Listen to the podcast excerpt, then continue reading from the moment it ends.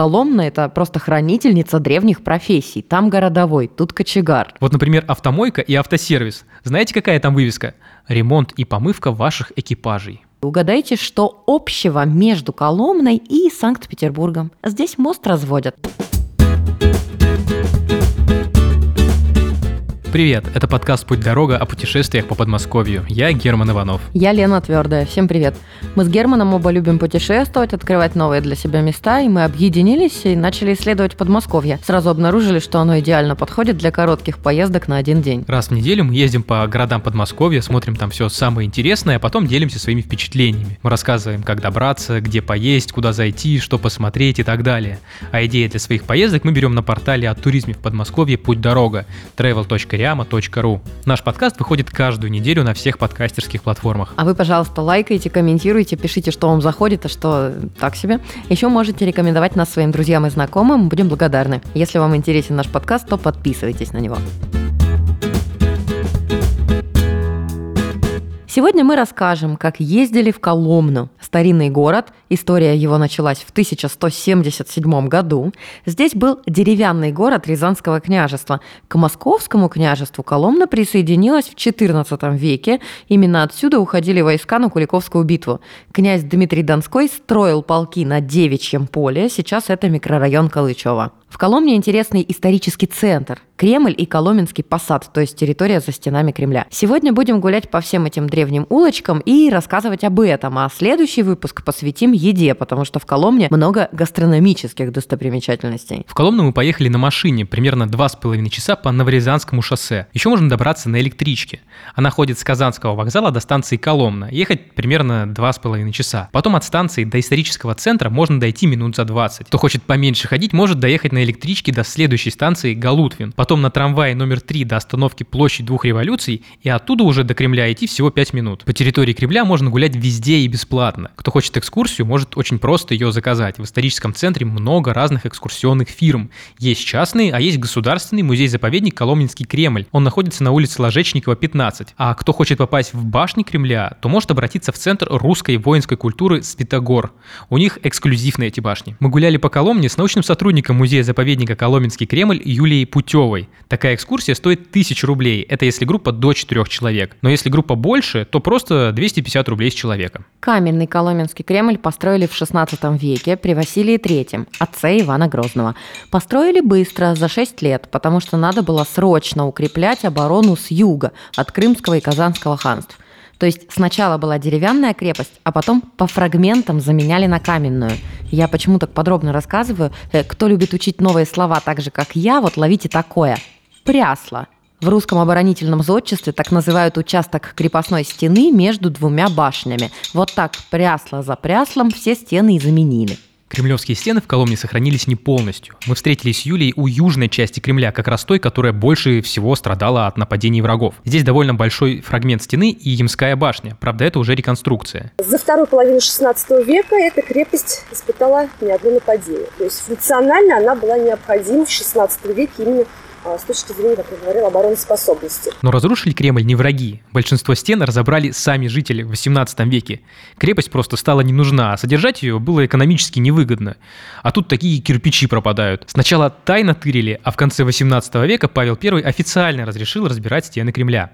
Где сейчас можно найти эти кирпичи? Далеко ходить не надо, например, в ограде Успенского Брусинского монастыря. Здесь же, на территории Кремля. Правда, монастырь не тайком таскал кирпичи. Это право они купили. Мы зашли на территорию Кремля с улицы Ложечникова. Прямо на дороге стоит черно-белая будка.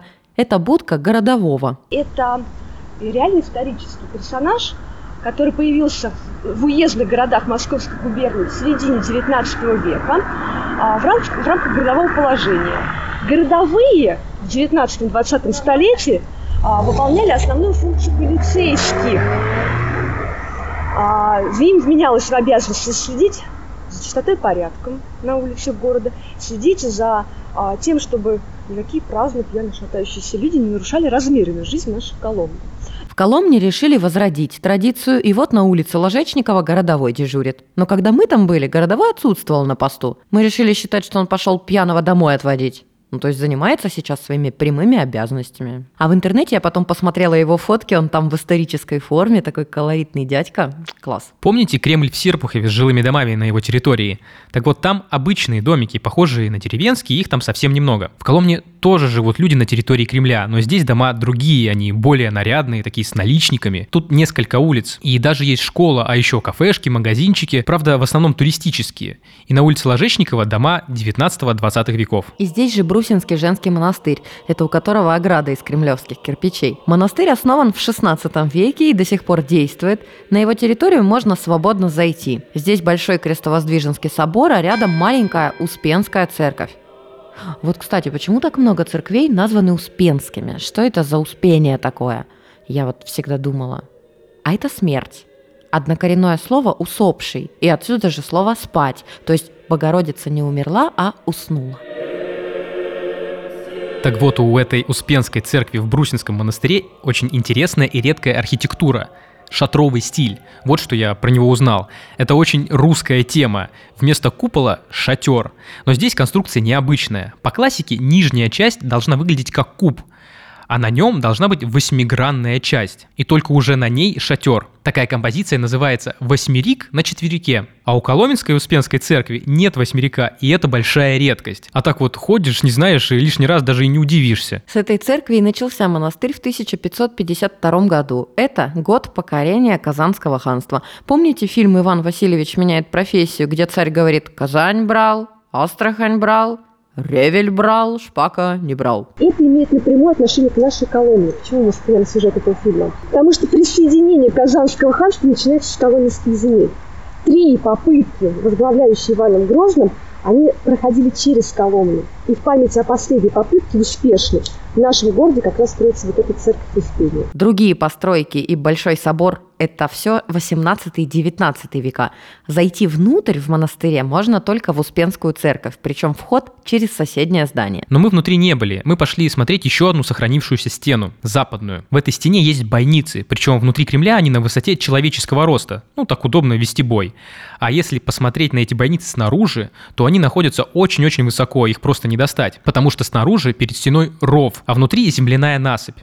Бойницы в форме песочных часов, только не стоящих, а как бы лежащих. То есть с внутренней стороны широкое окошко, потом оно сужается, а с внешней стороны бойницы оно опять расширяется. И можно переводить ружье или лук из стороны в сторону. Бойница сделана широким сектором обстрела. Еще один фортификационный приемчик – это стены с арками. Арки сделаны с внутренней стороны, и они укрепляют всю конструкцию. При попадании снаряда рушится только самая тонкая часть стены, а арка и все, что над ней, остается. К этой бреши можно было подкатить передвижную стену, закрыть ею дыру и продолжить защищать город. Такая передвижная стена называется гуляй-город, а командиром этого гуляй-города был гулявый воевода. В Коломенском Кремле был такой гуляй-город, но он так ни разу и не пригодился. Кирпичный Кремль ни разу не взяли враги. В стене, в Прясле, есть Михайловские ворота. Раньше они были подъемными. Их открывали по необходимости и перекидывали мостик через ров с водой – Сейчас ворота отреставрировали, и мостик тоже есть, но он выглядит слишком по-современному. Зато сам проход сквозь арку прикольный. Внутри, на территории монастыря, старинные здания, безлюдье и тишина. Проходишь через ворота и попадаешь на оживленную улицу. Автомобили, светофоры, пешеходы. Машина времени, а не ворота. Кремль в Коломне похож на московский. Чем? Ну, хотя бы зубцами на стенах. Форма у них как у ласточкиного хвоста тоже. Но в Коломне поверх зубцов деревянная крыша. Еще одно новое слово. Хотите себе в словарик? Вот я сейчас учу такое. Мерлон. Так называются зубцы на стенах. Скоро выучу, а пока в шпаргалку подглядываю. Я глазастая заметила вверху на башне флажок, а на нем герб с каким-то зверем невиданным. Оказалось, это единорог – что он тут делает? Неужели в Коломне они водятся? На самом деле недалеко от Кремля есть городище, то есть следы древнего города XIV века. А в городище Иоанна Предтеченская церковь. На одной из стен сохранился резной блок из белого камня с барельефом, изображающим единорога. Его называют еще коломенским зверем. Откуда появился этот единорог? Есть легенда. Говорят, что печать, оставленная на стенке в виде этого единорога, оставил хан Батый. Еще в ранней истории нашего города в 13 веке под Коломной была битва – храбро сражался князь Роман, увидел эту храбрость хан Батый и отдал распоряжение похоронить его по православному обычаю. И это большая почесть. Похоронили князя Романа, построили рядом церковь и наложили печать хана Батыя. Вроде как все сходится, не прикопаешься. Но это, ребята, выдумки, и вот почему. А дело в том, что временные рамки не сходятся. Битва, о которой я рассказывала, 13 век. А стенки храма, изученные археологами, датируются второй половине 14 века. И вот загадка, откуда все-таки единорог на блоке появился? Скорее всего, все как-то более прозаично. В 14 веке в моде была архитектура Владимира Суздальского княжества, а там любили изображать растения и зверей в разных орнаментах. Самая знаменитая башня Коломенского Кремля – Маринкина башня. Мне она не показалась очень высокой, а оказывается высотой с десятиэтажку. Стены граненые, а в стенах малюсенькие окошки, расположены довольно хаотично. Похожи на ласточкины гнезда. Зубцы, значит, на хвосты, а окошки на гнезда. А птички правда любят эту башню. Ну, конечно, вот ласточки, а еще очень любят вороны, сороки. И многие шепчут до сих пор и говорят, ну, наверное, с Мариной Мнишек легенды как-то связаны, и птица вот здесь кружит не просто так. Марина Мнишек – польская авантюристка, жена Лжедмитрия I, а потом Лжедмитрия II. Она первая коронованная русская царица. Марина Мнишек жила в Коломне какое-то время. По легенде, в 1613 году ее заточили в башне Кремля. Это было при первых Романовых. А многие шептались, Марина Мнишек колдунья была, превращалась в птицу. И вот кто-то сороку видел, кто-то о вороне говорит. Якобы однажды, покинув теле птицы, эту башню Кремля, когда она вылетала из темницы, башню осветили, окропили водой святой. Душа Марины Мнишек в теле птицы покинула башню, вернуться вот уже не смогла. Я нашла перо. А вдруг это от Марины Мнишек, которая до сих пор летает? Особо рьяные сочинители говорят, что она не умерла, а переселяется из птицы в птицу. Башню прозвали Маринкиной. Пренебрежительно. Не Марина, а Маринка. Башня не восстановленная, подлинная 16 века. Если к ней прикоснуться, будьте уверены, прикасаетесь к стене 16 века.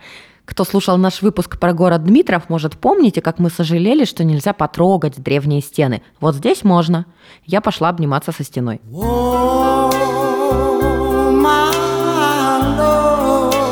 Я всегда так делаю. В итальянском Брачано я обнимала замок 13 века. В Севастополе, в Херсонесе и вовсе руины 4-3 веков до нашей эры. Прикоснуться к таким древним стенам, похоже, мой фетиш. Если есть такие же сумасшедшие, как я, расскажу, где надо трогать стену. С внутренней стороны Маринкиной башни есть лоскуток стены серого цвета, и вот эти камни точно 16 века. Чтобы добраться до них, надо влезть на земляную насыпь, она называется Косая гора. Если идти вдоль Косой горы, то можно попасть на улицу Лазарева. Здесь на кирпичной стене схема Коломенского Кремля со всеми зданиями и башнями. Сам Кремль изначально был сильно похож на московский. Самая высокая башня была на востоке, круглая и 35 метров в высоту. В ее подножии была тюрьма, а чуть выше – казна. Очень удобно. Далеко ходить не надо. Все в одном месте. Украл, выпил в тюрьму. А нет, там негде выпить, да? Ну, наверное, там тюрьма была, потом бар, а потом казна, нет? Но это она все выдумывает, не слушайте ее. У этой башни, которая уже не существует, было несколько названий. Одна из версий башни называется Матасова. Говорят, когда-то башню облюбовал черт, сидел на ней и мотал ногами несколько сотен лет подряд. А что он там вообще делал, да, зачем он мотал, можно подумать, ему заняться было больше нечем. Вот говорит, летит сатана с Бобренева монастыря, летит в сторону Коломны, видит, сидит здесь черт, мотает ногами и говорит, я приехал, прилетел сюда, говорит, злые деяния учинять. У вас посмотрите, сколько церквей, монастырей на территории Кремля Коломенского. А черт сидит так скучно отвечает, эх, ты не туда прилетел, говорит, лети-ка ты дальше, в другой монастырь, здесь все праведные, и не твои, на твои деяния никто отвечать не будет. Мы пошли по улице Лазарева, здесь много обычных частных домиков. Есть даже с печным отоплением. Но все остальное вполне современное. Есть свет, водопровод. А в начале 20 века водопровода не было. Коломна стала первым из уездных городов Московской губернии, где появилась чистая водопроводная вода. Но не прямо в домах, а в специальных колонках. И мы как раз к такой подошли. Она стоит посреди улицы, у нее на верхушке фонарь и два крана. Один повыше, другой пониже. Назывались такие колонки бассейками. А, таких бассейк было 8, стояли они в разных частях нашего города. Соответственно, Кремль и территория посада. И вот у этих бассейк, посмотрите, как грамотно, фонарь наверху, что посвящалось окраины, да, рядышком с этой бассейкой. Два крана. Ну вот один понятный, для ведра. Подошли, набрали воду, соответственно, забрали ее к себе домой. Вот еще один кран. Неужели душ? Вот многие так и думают. А что, может быть, мылись здесь? Ну а что, чистая вода, холодная, ну, водопроводная вода. Большие бидоны какие-то. Да, да, да, все верно, верно. Он, он сейчас это ну, скажем так, образ. Сейчас работает только вот этот вот кран. А так вообще, да, была такая профессия, как водовоз. И вот, собственно говоря, водовозы, запрягая телегу, ставили бочку, подъезжали, не снимая бочки, набирали воду в этот водопровод, ну а дальше небольшую плату еще получали за то, что они развозили эту воду. Эти бассейки построили на деньги местных богатых купцов и промышленников. Одна только семья Шевлягиных потратила 150 тысяч рублей. Гигантская по тем временам сумма. Вот такой подарок городу и себе, и людям. Колонка действующая, можно реально набрать воды. На ней стоит дата создания водопровода 1902 год и имена тех, кто участвовал в строительстве. Но теперь это больше как украшение улицы или памятника. Настоящие не сохранились. На улице Лазарева много домов, связанных с писателями. Тут есть зеленый дом с мезонином, в нем гостил Куприн. В конце улицы дом купца Луковникова, где бывала когда-то Анна Ахматова. А еще один дом упомянут в повести Ивана Ложечникова «Беленькие, черненькие и серенькие». Помните, мы рассказывали, как в Дмитрове дети учатся прямо в Кремле? Вот здесь, в Коломне, на территории Кремля тоже есть школа, только она поменьше, девятилетка. Здание 19 века и в нем печное отопление. И в школе работает кочегар. Коломна – это просто хранительница древних профессий. Там городовой, тут кочегар. Школа стоит на Соборной площади, и это главная площадь Кремля. В ее центре Успенский кафедральный собор.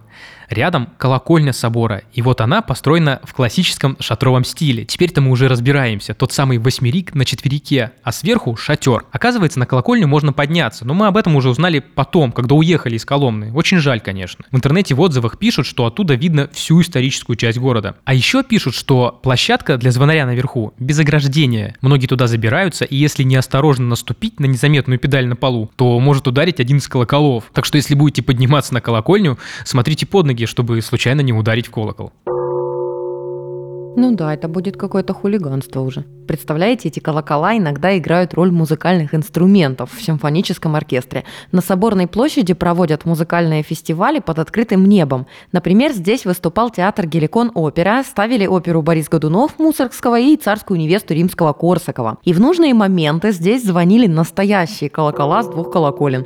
Вот это стереозвук покруче, чем в современных кинотеатрах. И, кстати, о кино. Мы сразу заметили, что Коломна очень кинематографична. Соборная площадь стала местом съемок фильма вот для адмирала. По сюжету фильма мы видим Сибирь, какие хлопья снега падают с неба, вот прям морозно, кажется, трескучий такой мороз. Съемки были летом в подмосковной Коломне, и снимали там как раз эпизод с Успенским кафедральным собором и часть женского Новоголутвенного монастыря можно увидеть вот в съемках этого фильма. Женский монастырь Новоголутвин – это еще один монастырь на территории Кремля, тоже действует, и он большой, в нем около 60 послушниц. Но у этого монастыря территория закрыта, нельзя по нему свободно гулять, в отличие от Брусинского. Поэтому мы прошли мимо и дошли по улице Лазарева до Пятницких ворот. Сейчас они выглядят как хорошо укрепленная кирпичная башня с проходом внизу.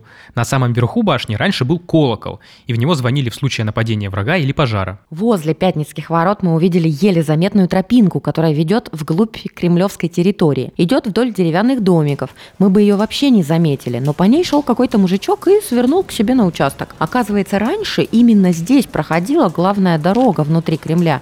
Не там, где сейчас все ходят. Так интересно, что дороги уже нет, а у местных жителей она осталась, они ей пользуются. Это как будто память генетическая, да? Так и ходят к Пятницким воротам по старинной тропе. Пятницкие ворота были торговыми. С внешней стороны прямо у стены стояли торговые ряды. Пятницкие ворота можно пройти и попасть на улицу Зайцева. Да, туристическую, но вполне современную. А сами ворота – древность древнейшая. И такие прямо толстые тут стены. Ворота состоят из двух проемов. Это специально сделано для решеток, которые называются герсы. Вот еще одно новое слово. И эти герсы были вмонтированы наверху между двух проемов. Рычаг приводил в движение эти решетки, решетки опускались, и если вы прорывали первую часть стены со створом, вы попадали в ловушку в середине башни Кремля. А с э, верха башни можно было спуститься и перебить вражеские войска. В Пятницких воротах такая акустика. Когда мы там были, туда пришли уличные музыканты, ну, такие непритязательные, с гитарой, дворовыми песнями средней степени фальшивости. И песни разносились далеко-далеко. Уже мы отошли, они все звучали, нам в спины звучали. Мы решили спуститься вниз к Москве-реке по улице Зайцева. Эта часть города называется Посадом. Все, что за стенами Кремля, это Посад. По нему обязательно надо погулять. Во-первых, в Посадской части много интересных музеев. Музей пастилы, фабрика пастилы, калачная, кондитерская и много других крутых мест. Об этих лавочках и заведениях мы расскажем в отдельном выпуске, гастрономическом. Во-вторых, Посад очень колоритный. Здесь сохраняют исторический облик города. Вот, например, автомойка и автосервис. Знаете, какая там вывеска? Ремонт и помывка ваших экипажей.